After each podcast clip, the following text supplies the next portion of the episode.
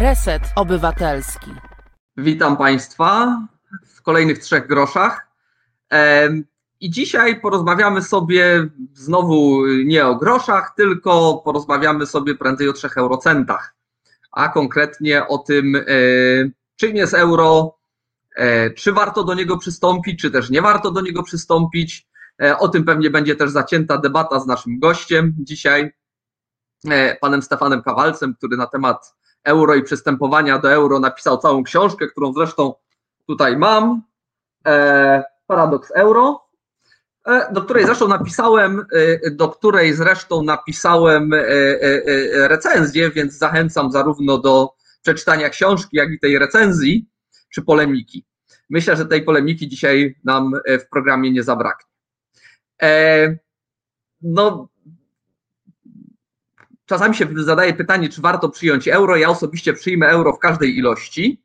E, natomiast na poważnie e, podchodząc do tego, e, podejście Polaków do tego samego tematu zmieniało się w czasie. Na początku, kiedy, kiedy przystąpiliśmy do Unii Europejskiej, przyjęcie euro wydawało się być oczywistością. Prawie wszyscy byli za. Początek rządów Platformy również to były przygotowania, obietnice co do przystąpienia do strefy euro co zostało powstrzymane przez y, kwestie polityczne, ale również kryzys finansowy i perturbacje w samej strefie euro e, e, związane z kryzysem zadłużenia państw, przede wszystkim problemem greckim, ale nie tylko greckim, ale także hiszpańskim, włoskim e, i kilku innych krajów, które miały problemy z zadłużeniem. Wtedy też i w Polsce zachęta do tego, żeby, żeby euro przyjąć nieco osłabła, E, i przeciwnicy przyjęcia wspólnej waluty przeważali nad, e, e, nad, nad zwolennikami.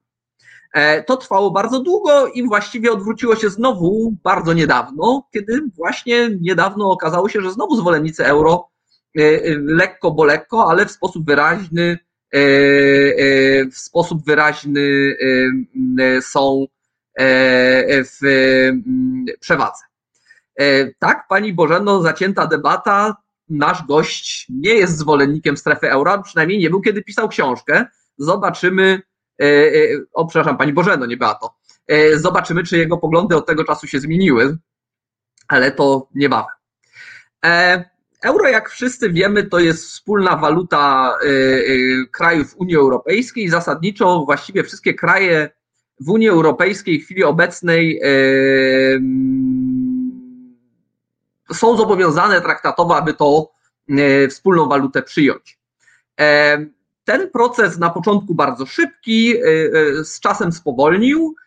Z krajów, które w tej kolejnej fali były przyjmowane do Unii Europejskiej, nie tak wiele przyjęło wspólną walutę. No, do, do głowy przychodzi przede wszystkim Słowacja, no i kraje nad, nadbałtyckie, Litwa, Łotwa, Estonia ale także Słowenia na przykład. E, wiele krajów natomiast y, świeżo przyjętych tej waluty y, jeszcze nie ma, e, w tym Polska, e, z przyczyn y, częściowo takich, że nie spełniają standardów i może by chciały, ale jeszcze nie są w, w, w strefie euro i, i, i są kraje, które się do tego, żeby przyjąć euro przygotowują Natomiast są takie kraje, które po prostu de facto nie chcą przyjąć wspólnej waluty, w związku z czym e, permanentnie się utrzymują w stanie, który jakby nie pozwala formalnie tego dokonać. Tutaj Szwecja może być takim przykładem kraju, który, e, e, który gdyby chciał, tak, to by w każdej chwili do tej strefy euro właściwie mógł wejść. Właściwie jest do tego zobowiązany, ale za tak po, po referendum, w którym się wypowiedzieli E, e, e, wypowiedzieli obywatele, że tego euro nie chcą, no to tak ustawiają parametry, żeby tego euro nie przyjąć. Dania jest w podobnej sytuacji na przykład.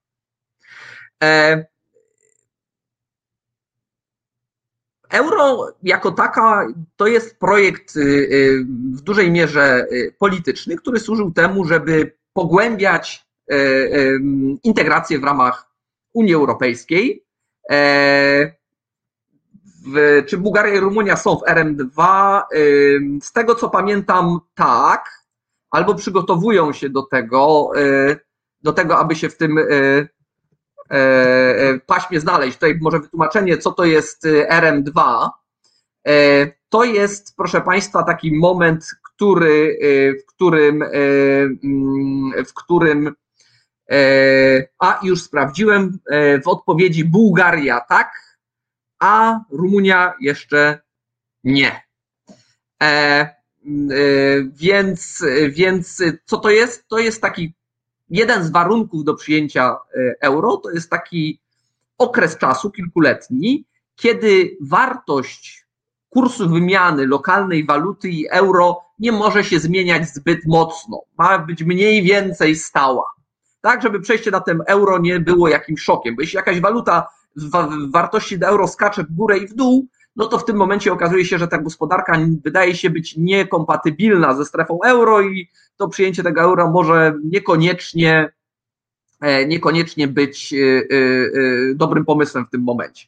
Więc jeżeli przez kilka lat te waluty się trzymają razem, no to jest takie ciche założenie, że właściwie można powiedzieć, że do pewnego stopnia ta unia walutowa de facto już istnieje, no bo skoro właściwie te waluty są tak mocno ze sobą związane, no to to jest właściwie tylko formalność, żeby jedną na drugą zamienić.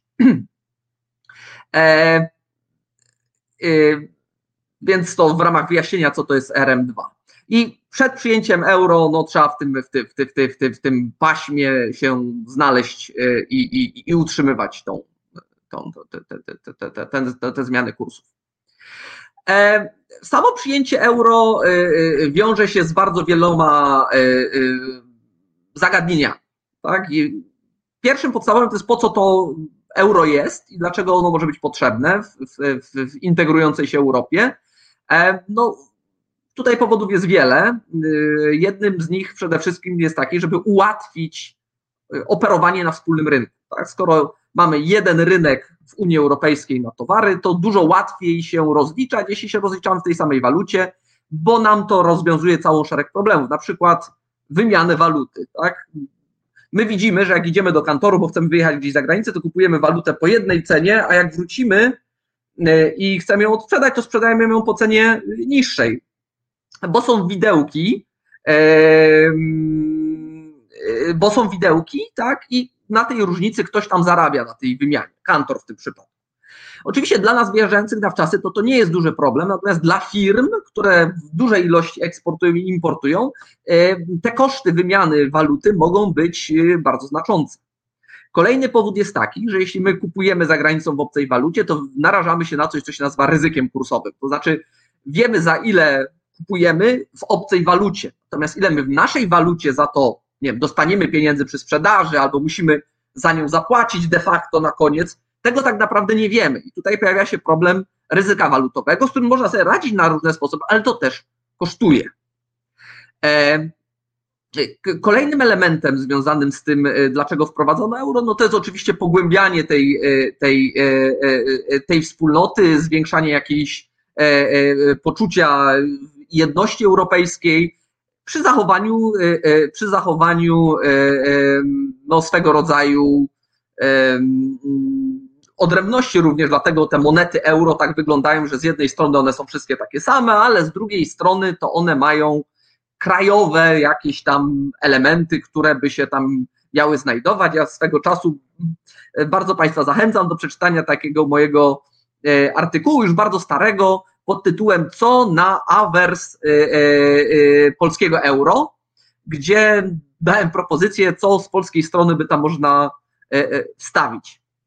E, I każdy kraj wstawia tam coś, co bliskie jego sercu i, i, i, i tak dalej. E, kolejnym elementem, dla którego euro było przyjmowane w, w, wielu krajach, było to, że były kraje, które miały problem e, z zarządzaniem swoją walutą, nazwijmy to. To znaczy miały waluty słabe, e, często dewoluowane, miały wysoką inflację i różne tego typu problemy. E, przekazanie tej kompetencji na zewnątrz spowodowało, że ta polityka monetarna znalazła się poza wpływami politycznymi i te problemy udawało się w pewien sposób rozwiązać, choć pojawiały się inne, o których za chwilę i o których będziemy z gościem na pewno naszym dyskutować, no powodowało to, że nagle kraj był w obszarze, gdzie waluta była stabilna, gdzie ceny nie rosły gwałtownie, ale i też dzięki temu stopy procentowe były niskie. Jedną z zalet euro, którą wyraźnie widać, oprócz zwiększenia handlu wewnętrznego dzięki ułatwieniom, jest właśnie to, że szacuje się wzrost inwestycji w wielu krajach ze względu na to, że spadły stopy procentowe, tak? czyli koszt kredytu e, zmalał.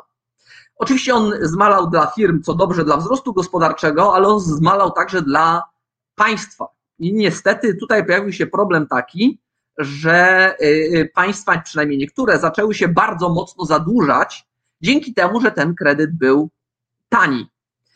Temu miały przeciwdziałać kryteria konwergencji i zobowiązania państw do ograniczania deficytu, do ograniczania długu publicznego.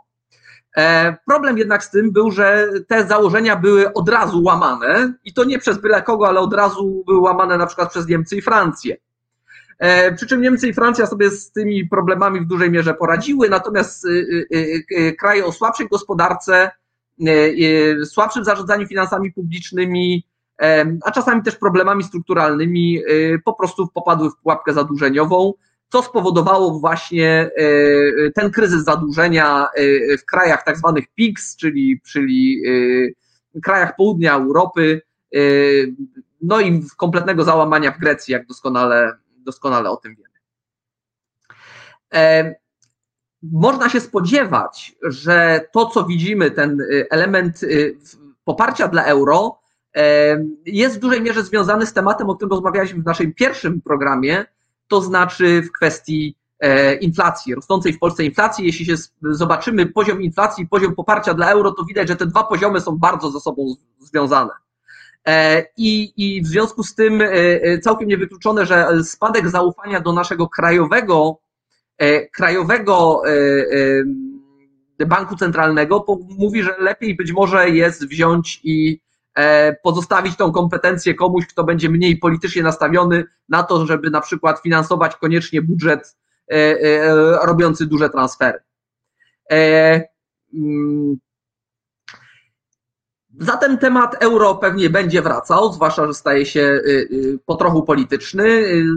Trudno powiedzieć, czy będzie podejmowany teraz przez opozycję, czy przez rząd i, i, i w jakim zakresie. E, warto jednak powiedzieć o kilku rzeczach, e, o kilku zagrożeniach płynących z przyjęcia euro, o których pewnie porozmawiamy więcej, które z nich rzeczywiście mogą być prawdziwe, a które nie. E, jedna taka z poważnych i najczęściej podnoszonych, najczęściej podnoszonych elementów to jest to, że wprowadzenie euro spowoduje wzrost cen. Przy czym nie chodzi tutaj o wzrost cen w długim okresie, bo tutaj wiemy, że inflacja akurat w strefie euro jest niska, to e, mm, jest to poczucie, że w momencie wprowadzenia euro te ceny wzrosną. Poprzez na przykład zaokrąglanie tych cen w górę i tak dalej, i tak dalej. Tutaj okazuje się, że rzeczywiście takie efekty miały miejsce na początku wprowadzania euro. I w niektórych krajach taki wzrost cen miał miejsce, zwłaszcza na towarach bardzo tanich. I w związku z tym, że e, ludzie często kupują takie drobne rzeczy, to to odczucie tego wzrostu cen było duże. No, badania pokazują, że e, e, z czasem kraje nauczyły się wprowadzać euro tak, że ten wzrost cen jest praktycznie niezauważalny. W przypadku Słowacji to było na poziomie 0,1%, czyli właściwie, właściwie na poziomie szumu. Więc tego raczej obawiać się nie powinniśmy.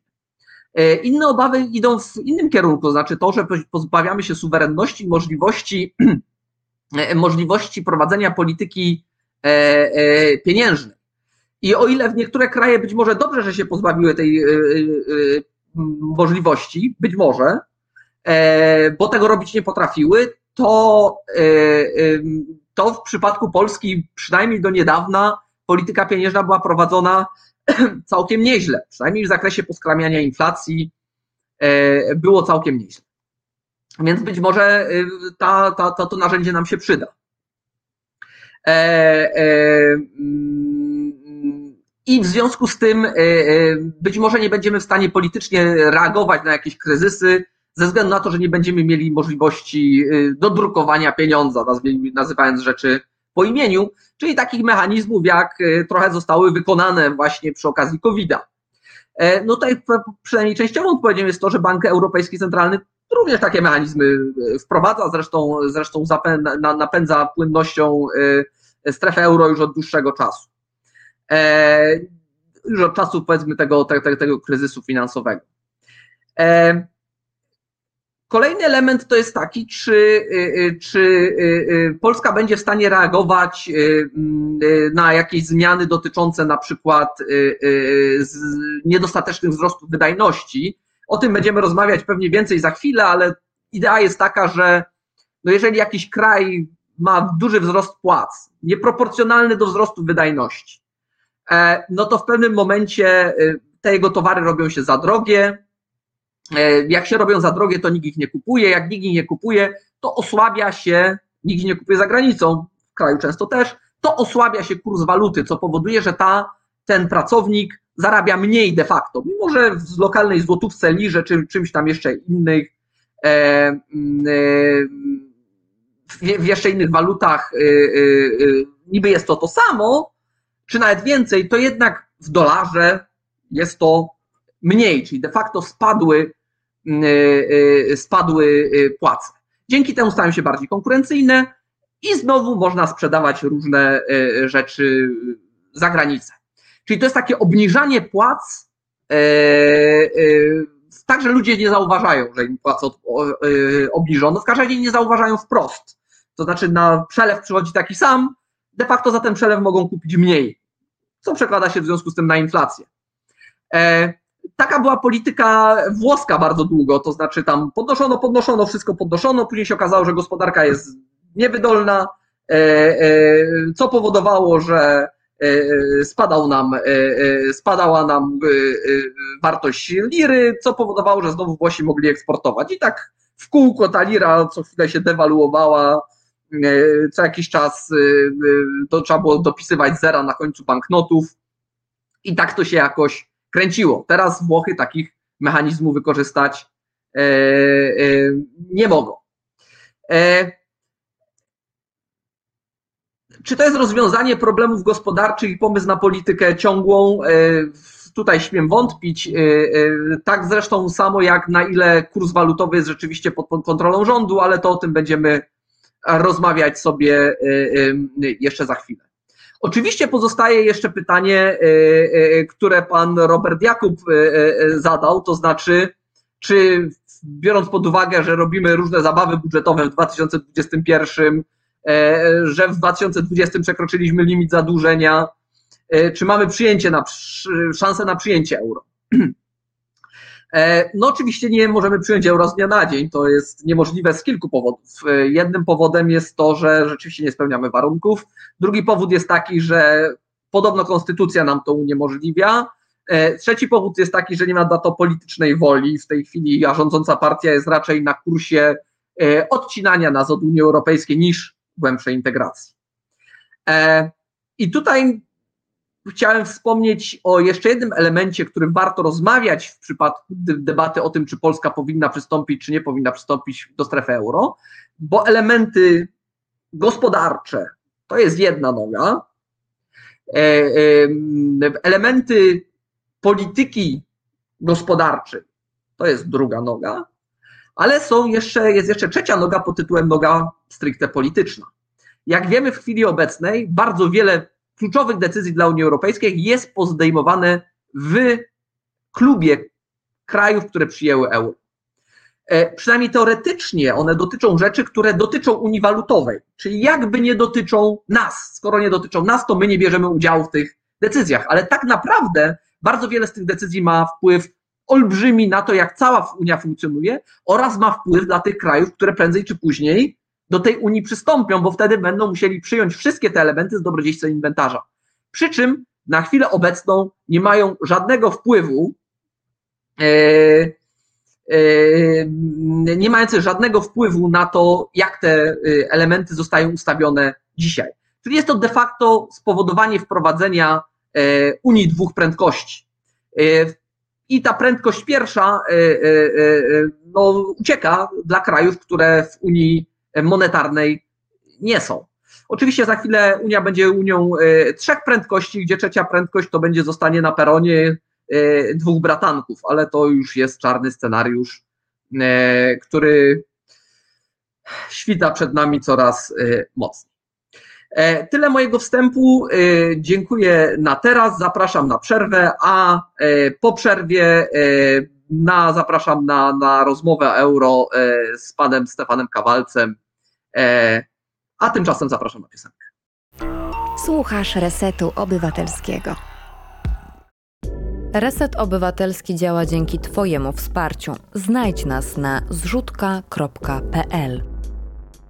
Dzień dobry Panie Stefanie. Dzień dobry, witam pana, witam państwa. Spotykamy się porozmawiać o euro.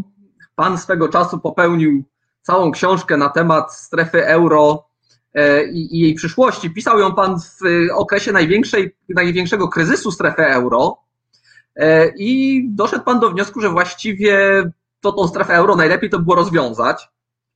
E, od tego czasu wiele się wydarzyło także w tym, jak ta strefa euro wygląda, czy te zmiany od tego czasu zmieniły Pana zdanie o przyszłości i co należy zrobić, czy raczej utwierdziły? Więc e, mówiąc najkrócej, e, moje zdanie się nie zmieniło.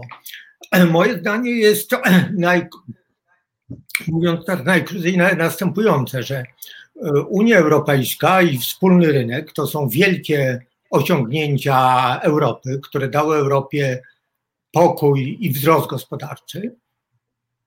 Europa może i powinna być z tego dumna i od przyszłości Unii Europejskiej wspólnego rynku zależy przyszłość e, e, krajów członkowskich i na pewno również zależy przyszłość e, Polski.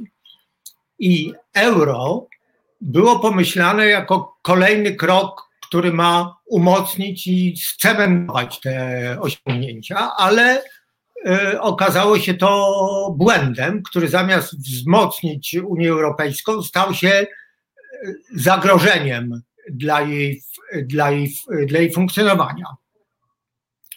Dlaczego wprowadzenie euro stało się zagrożeniem? Mianowicie dlatego, że waluta krajowa jest e, takim mechanizmem dostosowawczym, który e, zapewnia pewną, zapewnia pewną elastyczność i dostosowanie, i dostosowanie, i dostosowanie gospodarki. Uważano, że można e, to zastąpić innymi mechanizmami, ale praktyka, zarówno praktyka, jak i analizy tego, jak funkcjonują obszary walutowe na różnym świecie, tego y, nie potwierdzają. Piszemy o tym bardzo dużo, piszemy o tym bardzo dużo y, w naszej książce. najkrócej mówiąc, y, własna waluta to jest taki mechanizm w dużej mierze automatyczny. To znaczy, jest oczywiście ten aspekt, o którym Pan mówi, że bank centralny ma suwerenność w polityce gospodarczej, ale ta suwerenność jest można powiedzieć, ograniczona. To nie jest tak, że bank centralny może robić to, co chce w gospodarce małej czy w gospodarce średniej wielkości. Natomiast w sytuacji kryzysu następuje automatyczne dostosowanie i takie dostosowanie na przykład nastąpiło e, w czasie e, kryzysu 2008-2009 i wówczas ekonomiści szacowali, że te kraje południa, takie jak Grecja, Włochy, Hiszpania, Portugalia, po to, żeby odzyskać swoją konkurencyjność i stanąć na nogach, e, powinny obniżyć płace w swoich gospodarkach o 30%. No, taka obniżka płac jest, e, jest nie do wykonania w gospodarce. Natomiast jest tak, że gdyby te kraje miały własne waluty, to one mogłyby osiągnąć taką poprawę konkurencyjności w ten sposób, że ich waluty by się osłabiły i wtedy ich płace pozostałyby w kraju jak poprzednio, natomiast w stosunku do płac partnerów handlowych by się obniżyły. Natomiast te kraje takich możliwości nie miały i w związku z tym zamiast tego musiały stosować politykę, którą wówczas określano tak eufemistycznie polityką wewnętrznej dewaluacji, polegającą na ograniczeniu popytu wewnętrznego po to, żeby wymusić spadek płac i, cen. I ta polityka, zgodnie zresztą z przewidywaniami komunistów, doprowadziła do tego, że te kraje przeżywały letnią e, recesję. Natomiast e, Polska wówczas, wówczas w Polsce nastąpił właśnie w dwa, na przełomie 2008-2009 spadek kursu walutowego około 30%, co znaczyło, że nasze płace, ale zarówno również i ceny obniżyły się do, w stosunku do płac innych krajów około, e, około 30%. To spowodowało, że e, Polska utrzymała swoją konkurencyjność.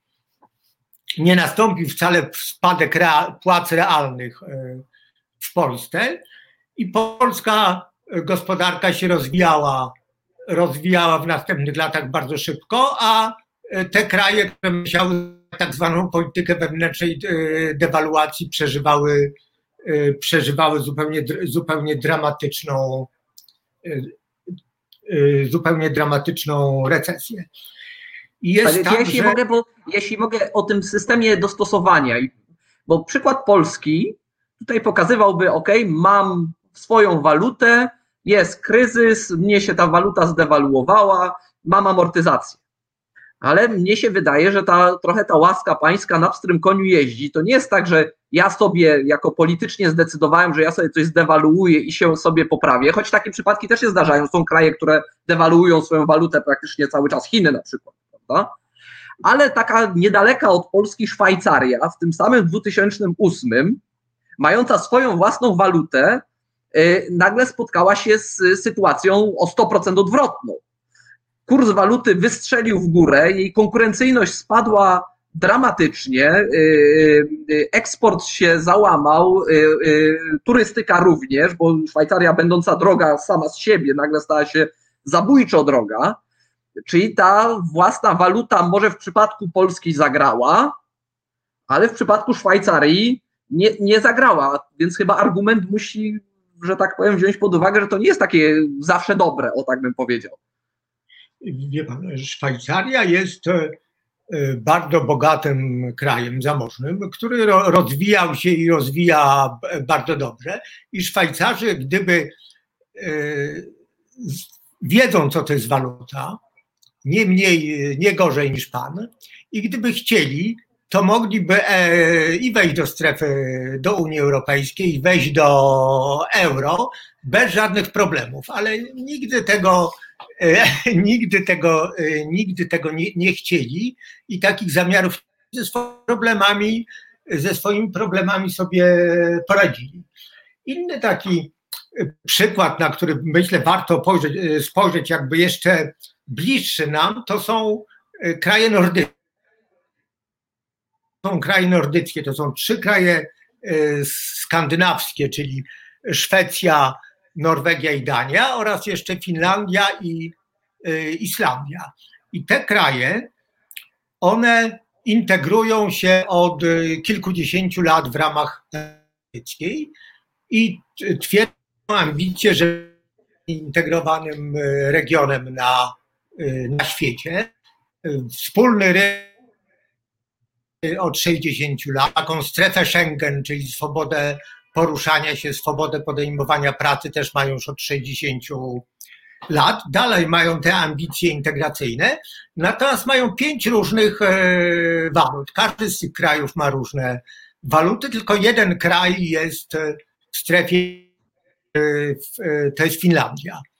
Natomiast y, Szwecja i Dania są również w Unii, w Unii Europejskiej, mają własne waluty. Islandia i Norwegia nie są w Unii Europejskiej, ale są w jednolitym obszarze gospodarczym de facto korzystają ze wspólnego, ze wspólnego rynku europejskiego. I to są e, kraje, w których e, ludzie są dość jeżeli chodzi o sprawy gospodarcze, zachowują się dość e, pragmatycznie i wcale nie uważają, żeby do integracji potrzebne im były, potrzebne im były potrzebna im była jedna waluta. Nie dlatego, żeby nie słyszeli o Unii Walutowej, bo mieli. Była skandynawska Unia Walutowa jeszcze przed I wojną światową, przez kilkadziesiąt lat, więc wiedzą, że takie rozwiązanie y, istnieje, ale uważają, że własne waluty mają y, zalety. I ciekawym przykładem tutaj jest Finlandia, dlatego że to jest właśnie jedyny kraj, który należy do strefy euro, który w ostatniej dekadzie e, przeżywał bardzo poważny, bardzo poważny kryzys. I właśnie gospodarczo sobie radził zdecydowanie najgorzej ze wszystkich krajów, ze wszystkich krajów e, e, nordyckich, czyli to tym bardziej nie zachęca krajów nordyckich do wprowadzenia euro. I Ale to właśnie... chyba nie z powodu euro jednak, prawda? Gospodarka Finlandii była dość monokulturowa, można powiedzieć, albo dwukulturowa, nazwijmy to. Obie kultury w dużej mierze zabił Apple, tak, bo no, za, zarówno Nokia, jak i przemysł papierniczy cyfryzacja załatwia, więc problemy Finlandii jakby nie do końca wynikają z tego, że one mają euro, tylko raczej z problemu strukturalnych. One, znaczy, ja bym nie od początku, ale do końca, odwrotnie bym powiedział. W tym sensie, co, co mam na myśli? Mianowicie źródłem problemów w Finlandii nie było to, że y, oni mają euro. Kryzys, który dotknął Finlandię tam w latach 2010-2015 miał takie, jak może być trzy przyczyny. Jedna to są, to jest e, upadek Noki, która straciła dominującą pozycję w telefonii komórkowej e, na świecie. Druga rzecz to było popytu na produkty przemysłu drewnego, drzewnego i papierniczego, który jest bardzo silnym, e, silny w Finlandii, co częściowo się wiązało z rozwojem internetu. Ludzie przestali czytać książki i gazety i trzecia rzecz to było, było załamanie e, eksportu do Rosji. Najpierw związane z tym, że spadły ceny ropy naftowej i Rosja nie miała pieniędzy, a potem z kolei były sankcje wprowadzone na Rosję. Tym, że ten kryzys w Finlandii wówczas porównywano do kryzysu na początku lat 90. po rozpadzie Związku Radzieckiego. Wtedy Finlandia przeszła też e, problemy gospodarcze związane z tym, że załamał się jej eksport, który do, do Związku Radzieckiego poprzednio istotny dla tej, dla tej gospodarki. Tylko wówczas, na początku lat 90., Finlandia miała własną walutę. Ta waluta się osłabiła. W momencie, kiedy ta waluta się osłabiła, to poprawiła się konkurencyjność innych sektorów i rozwinęły się nowe sektory. Między innymi wtedy rozwinęła się, wystartowała Nokia i Finlandia przeszła kryzys, ale krótki i weszła na ścieżkę wzrostu, wzrostu gospodarczego. Natomiast y, przy tym kryzysie, który się zdał właśnie y, przed, przed 10 laty, Finlandia nie miała własnej waluty, tylko była w ramach strefy euro i tego mechanizmu dostosowała Y, za, y, tego mechanizmu dostosowawczego zabrakło. I rzecz polegała, Finlandia jest przykładem jakby o tyle istotnym, że jest to kraj no, dobrze zorganizowany, dobrze rządzony, który ma, miał nadwyżki budżetowe, dług pod kontrolą i generalnie rząd nie popełnił tam yy, błędów, które można było wcześniej przewidzieć i im yy, zapobiec. Popadł w kłopoty z przyczyn yy, ze, Natomiast mechanizm dostosowawczy w postaci własnej walut temu krajowi pomógł. I nasza teza, którą uzasadniamy w książce, to, że każdy kraj w Unii Europejskiej może w pewnym momencie popaść w kłopoty, które nie mogą wynikać ze złej polityki, ale nie muszą wynikać ze złej polityki, tak jak to było w Finlandii. Te pro problemy były, można powiedzieć, jakby niezawinione przez, y, przez kraj. I kiedy kraj ma własną walutę, to, to, to następuje jakby krótkie spowolnienie wzrostu B i gospodarka się dostos, dostosowuje i może rosnąć. Minuty to może być związane na wieloletnią, dziesięcioletnią albo i dłuższą recesję i wtedy jedyną ratunkiem, jedynym ratunkiem e, recesją może e, emigracja, e, emigracja do innych krajów. Znaczy, jeżeli chcemy, żeby miejsca pracy były tutaj, żeby tutaj ludzie mogli pracować niezależnie od tego, co się będzie działo w świecie, no to bezpiecznie jest posiadać, bezpiecznie jest posiadać własną walutę. No to czyli mamy tak, pierwsze, bo rozmawiamy o za i przeciw, czy jedno przeciw, które pan powiedział, że własna waluta jest potrzebna po to, żeby obniżyć lokalne płace, tak żeby się ludzie nie zorientowali. E, czyli jeden z elementów iluzji pieniądza, tak, że, żeby się wydawało, że mają tyle samo, a mieli mniej de facto, no bo do tego się to de facto e, sprowadza. E, oczywiście zakładając, że to jest, stanowi duży element, bo teraz e, kładąc to na przykład w kontekście Polski, tak, w Polsce, y, w Polsce y, mamy no, jako gospodarka otwarta duży element reeksportu, prawda? Czyli y, kupujemy, żeby coś z tym zrobić i sprzedać zaraz dalej. Niekoniecznie jeszcze to jest skończonym produktem, prawda? E, no więc upadek czy spadek wartości złotego no, powoduje jednocześnie, że komponenty, które nabywamy, stają się droższe w tym momencie. E, duże to może mieć element w momencie, kiedy mamy duży, dużą wartość dodaną produktach, które, e, które wysyłamy, bo wtedy rzeczywiście spadek o 30% powoduje, że nasze produkty są o powiedzmy 30% tańsze.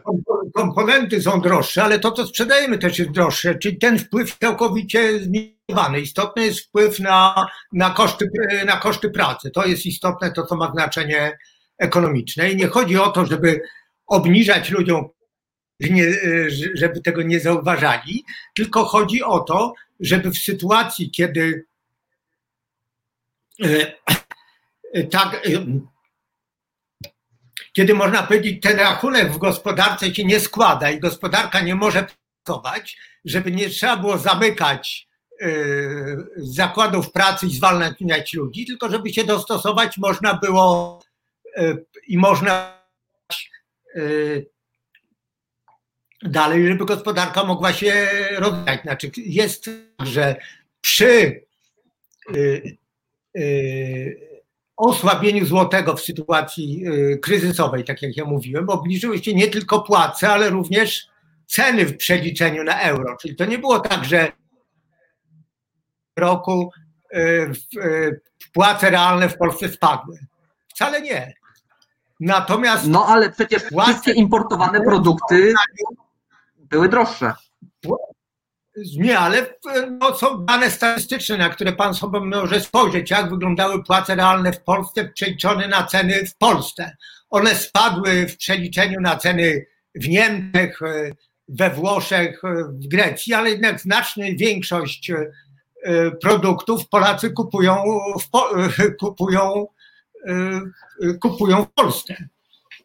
Więc e, wie pan, to jest jakby taki mechanizm dostosowawczy po to, żeby gospodarka mogła żyć. Jeżeli tego mechanizmu y, zabraknie, no to, y, to powstaje dramat i albo się trzeba godzić na y, kilkunastoprocentowe, dwudziestoprocentowe bezrobocie, na to, że kilkanaście procent ludzi wyjedzie za granicę, tak jak to się zdarzyło w krajach, w krajach bałtyckich, prawda, bądź usiłować zmusić firmy, prawda, żeby obniżały e, płace nominalnie o 20% emerytur.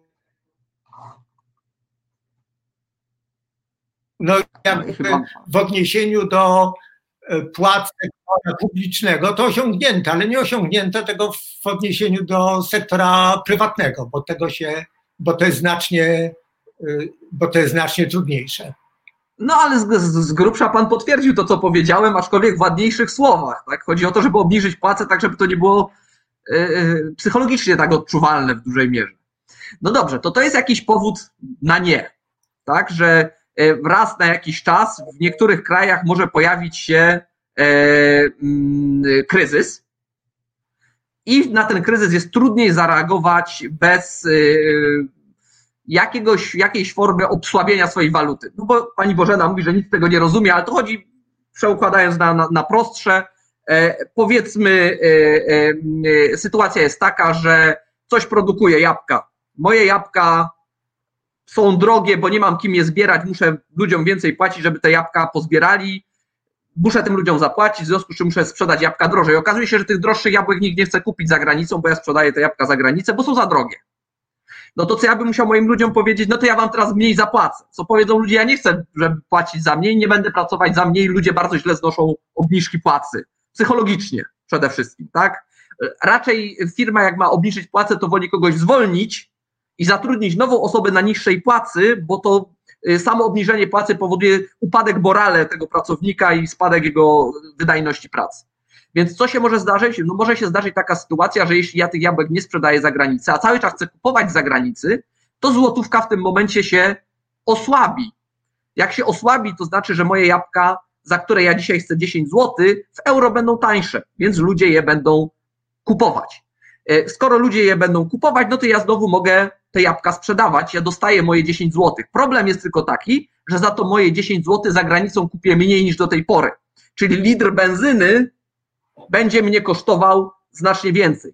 Innymi słowy, abstrahując już od przypadków indywidualnych, będzie to w ten sposób, że ludzie za pieniądze, które zarobią, będą w stanie kupić mniej zagranicznych produktów, bo się osłabiły, e, osłabiła waluta. I dzięki temu de facto ich płace z punktu widzenia importowanych produktów spadną. Czyli sobie mniej będą mogli zagranicznych rzeczy kupić. O 30% na przykład. Jeżeli ja kupuję głównie w kraju rzeczy, czyli na przykład żywność i tak dalej, i tak dalej, to to nie ma takiego dużego wpływu. Jeżeli ja kupuję za granicą, no to wtedy ja to odczuwam znacznie, znacznie mocniej. To w ramach wytłumaczenia. E, e, dobrze, no to mamy jeden powód, dla którego nie warto przyjmować być może wspólnej waluty, a i może cały pomysł wspólnej waluty jest chybiony, choć takich y, y, unii walutowych mamy więcej niż tylko euro, prawda, na świecie. I one sobie jakoś tam działają. Y, Szwajcaria, o której mówiliśmy, jest przecież w unii walutowej w tej chwili, z Liechtensteinem.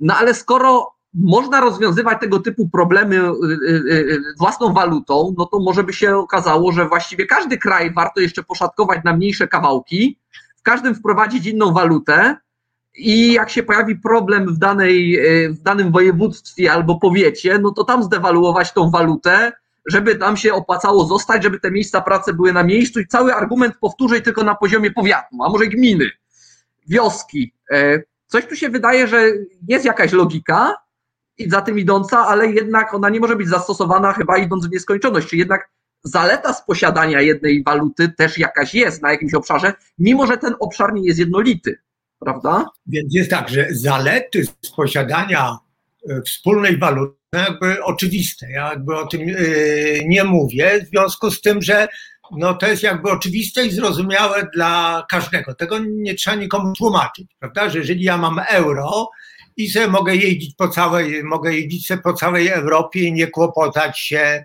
e, nie kłopotać się z tym, z kwestią wymiany walut i z tym, jakie są, y, jakie są y, ceny. Prawda? I to, znaczy w przypadku firm, to same koszty wymiany walutowej dzisiaj są jakby margina, zupełnie nieznaczne już w związku z tym, że firmy to robią na platformach internetowych i tam koszty, prowizje są zupełnie minimalne.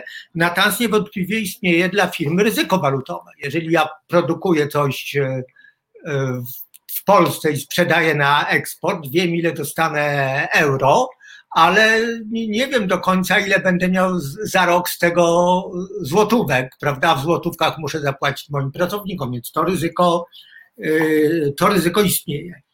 Natomiast y, jak się okazuje, y, mimo że euro stanowi pewne utrudnienie dla prowadzenia handlu zagranicznego, to nie jest to czynnik kluczowy. Znaczy świetnie rozwijają, rozwija się zagraniczny Polski z Niemcami, mimo że mamy różne waluty. znacznie niż handel Niemiec z krajami strefy euro. Od czasu prowadzenia euro udział krajów należących do strefy euro w handlu z Niemcami spadł, a udział Polski wzrósł prawie dwukrotnie. Czyli to znaczy, że te przeszkody nie są istotne. Istotne jest to, czy opłaca się w jakimś kraju, czy opłaca się w jakimś kraju coś kupować, czy lokować swoją produkcję, a to w Polsce to się opłaca robić, między innymi dzięki temu, że e, Polsce własna waluta e, ułatwia utrzymywanie konkurencyjności. Dzięki temu, że własna waluta e, ułatwia utrzymywanie konkurencyjności, to w dłuższym okresie płace rosną. Płace w Polsce systematycznie rosną, jakkolwiek byśmy tego nie liczyli, niezależnie od tego, że są takie momenty, kiedy złoty tam się trochę obsunie i wtedy płace w przeliczeniu na euro e, spadną i będzie i dla osoby, która wyjeżdża na wczasy, e, na wczasy do Grecji, prawda, to będzie odczuwalny, zwiększony koszt, ale niezależnie od tego jesteśmy coraz bardziej za, zamożni, e, również dzięki temu, że mamy własną walutę, która jest takim mechanizmem amortyzującym naszą gospodarkę. No ale ja jeszcze raz wrócę do przypadku szwajcarskiego, że ten, ten amortyzator, y, u pana w książce pan to porównuje do y, jazdy na rowerze z przerzutkami, że jak jadę pod górę, to sobie zmienię przerzutkę i będzie się łatwiej y, jechało pod tą górę, bo teraz sobie wrzuciłem lżejszą przerzutkę, czy innymi słowy osłabiłem wartość mojej waluty, żeby mi się łatwiej konkurowało.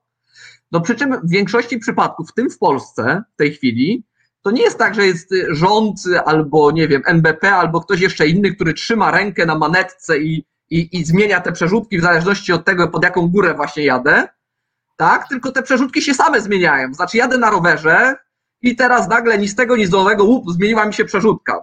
Może mi się zmieniła tak, że mi się lepiej jedzie, ale równie dobrze może mi się zmienić tak, że mi się gorzej jedzie, prawda? Bo to jednak jak ten kurs wygląda, to jest łaska rynków finansowych, a nie tego, a nie dopasowywania do bieżącej sytuacji gospodarczej w kraju. E, czy, czy to rzeczywiście ten mechanizm e, e, gwarantuje nam, no, w przypadku Szwajcarii widzimy, że nam nic nie gwarantuje, że nam może popsuć, a nie, a nie, nie, nie, nie, nie poprawić, prawda?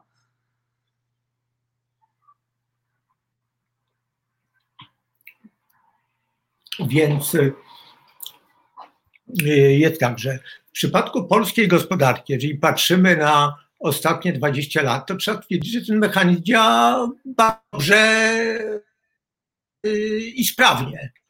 To znaczy, on zastosowany wtedy, kiedy trzeba. W dłuższym okresie kurs jest naprawdę dość, y, y, dość stabilny i to nie jest tak, że kurs się zmienia w wyniku łaski, łaski boskiej, on się zmienia w wyniku pewnych e, rzeczywistych przepływów, które w gospodarce, które w, które w gospodarce, e, które w gospodarce następują. I w związku z tym, jeżeli gospodarka traci i jest, ja jakby powiedział to w, e, Y, I, no to w zasadzie jakby to jest od, y, na to ostatnie pana, na to ostatnie pana pytanie. Znaczy uważam, że polski kurs, polski kurs walutowy generalnie y, dobrze się sprawdza jako mechanizm amortyzujący polską gospodarkę. Jest tak, że w sytuacji dobrej koniunktury i boomu ten kurs się umacnia i to powoduje, no, że procesie trochę mniej czyli to trochę spowalnia gospodarkę w sytuacji boomu. Natomiast w sytuacji kryzysu kurs się osłabia i y, jest to pewien impuls y, rozwojowy dla, y, dla gospodarki. I w związku z tym można powiedzieć, że kurs walutowy ma takie działanie, czyli osłabia działanie tego międzynarodowego cyklu koniunkturalnego na polską gospodarkę. Była, jest taka bardzo ciekawa praca e, profesora e, Brzeziny z Narodowego Banku, Narodowym Banku Polskim. E, mianowicie ta praca się taki artykuł pod tytułem by było, gdybyśmy mieli euro. Mianowicie tam zrobiono na modele ekonometryczne analizę pokazującą, co by było, gdyby Polska wstąpiła do strefy euro w roku, w roku czyli przed kryzysem, który wybuchł w 2008 roku na świecie. Gdyby wówczas Polska była w strefie euro, to oczywiście to wtedy z modelu ekonomicznego wahania inflacji, bezrobocia, PKB w Polsce byłby wielokrotnie wystąpiły, natomiast kurs by, byłby stabilny. Kurs byłby stabilny. Że waluta to jest taki amortyzator. I to oczywiście wielu ludzi może nie pokaże. Kurs się zmienia z, z dnia na dzień. Natomiast kurs się zmienia i potem może wrócić bardzo szybko do poprzedniego stanu. To osłabienie złotego w 2009 roku o 30% to one było, y, one było krótkie i potem kurs wzrósł nie do takiego poziomu jak poprzednio, ale y, y, ta 20 znów się poprawił. Natomiast zmiany w gospodarce realnej są znacznie długo mniejsze i długotrwałe. Jeżeli spadnie PKB, wzrośnie bezrobocie, to potem powrót do normalnego stanu y, trwa, y, trwa znacznie dłużej. Czyli dlatego warto, go, warto mieć taki amortyzator, mimo że jego działanie no, nie zawsze jest komfortowe. Można porównać, wie pan, do szczeliny delatacyjnej w moście. Nie wiem, czy pan wie, co to jest. Wiem.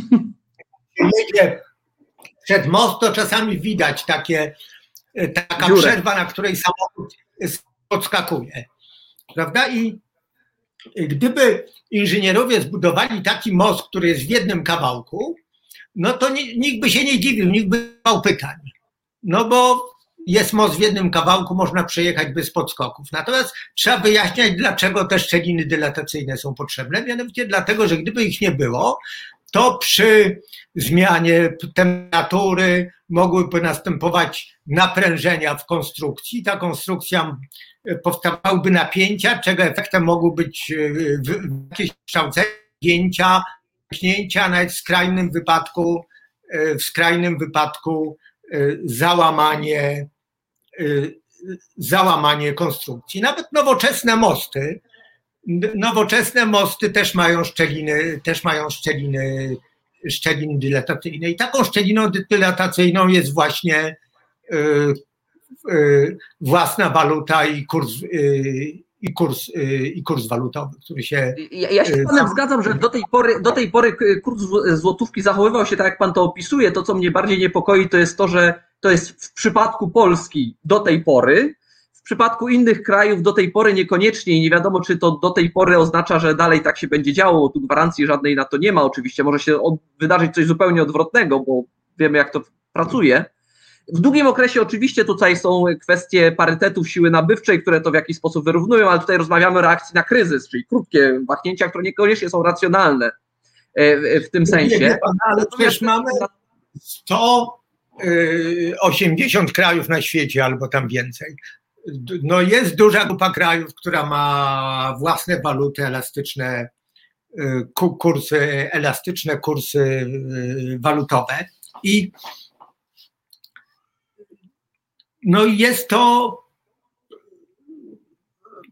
jest to problem. Nie ma przypadków, żeby w dłuższym, żeby występowały jakieś niezrozumiałe, y,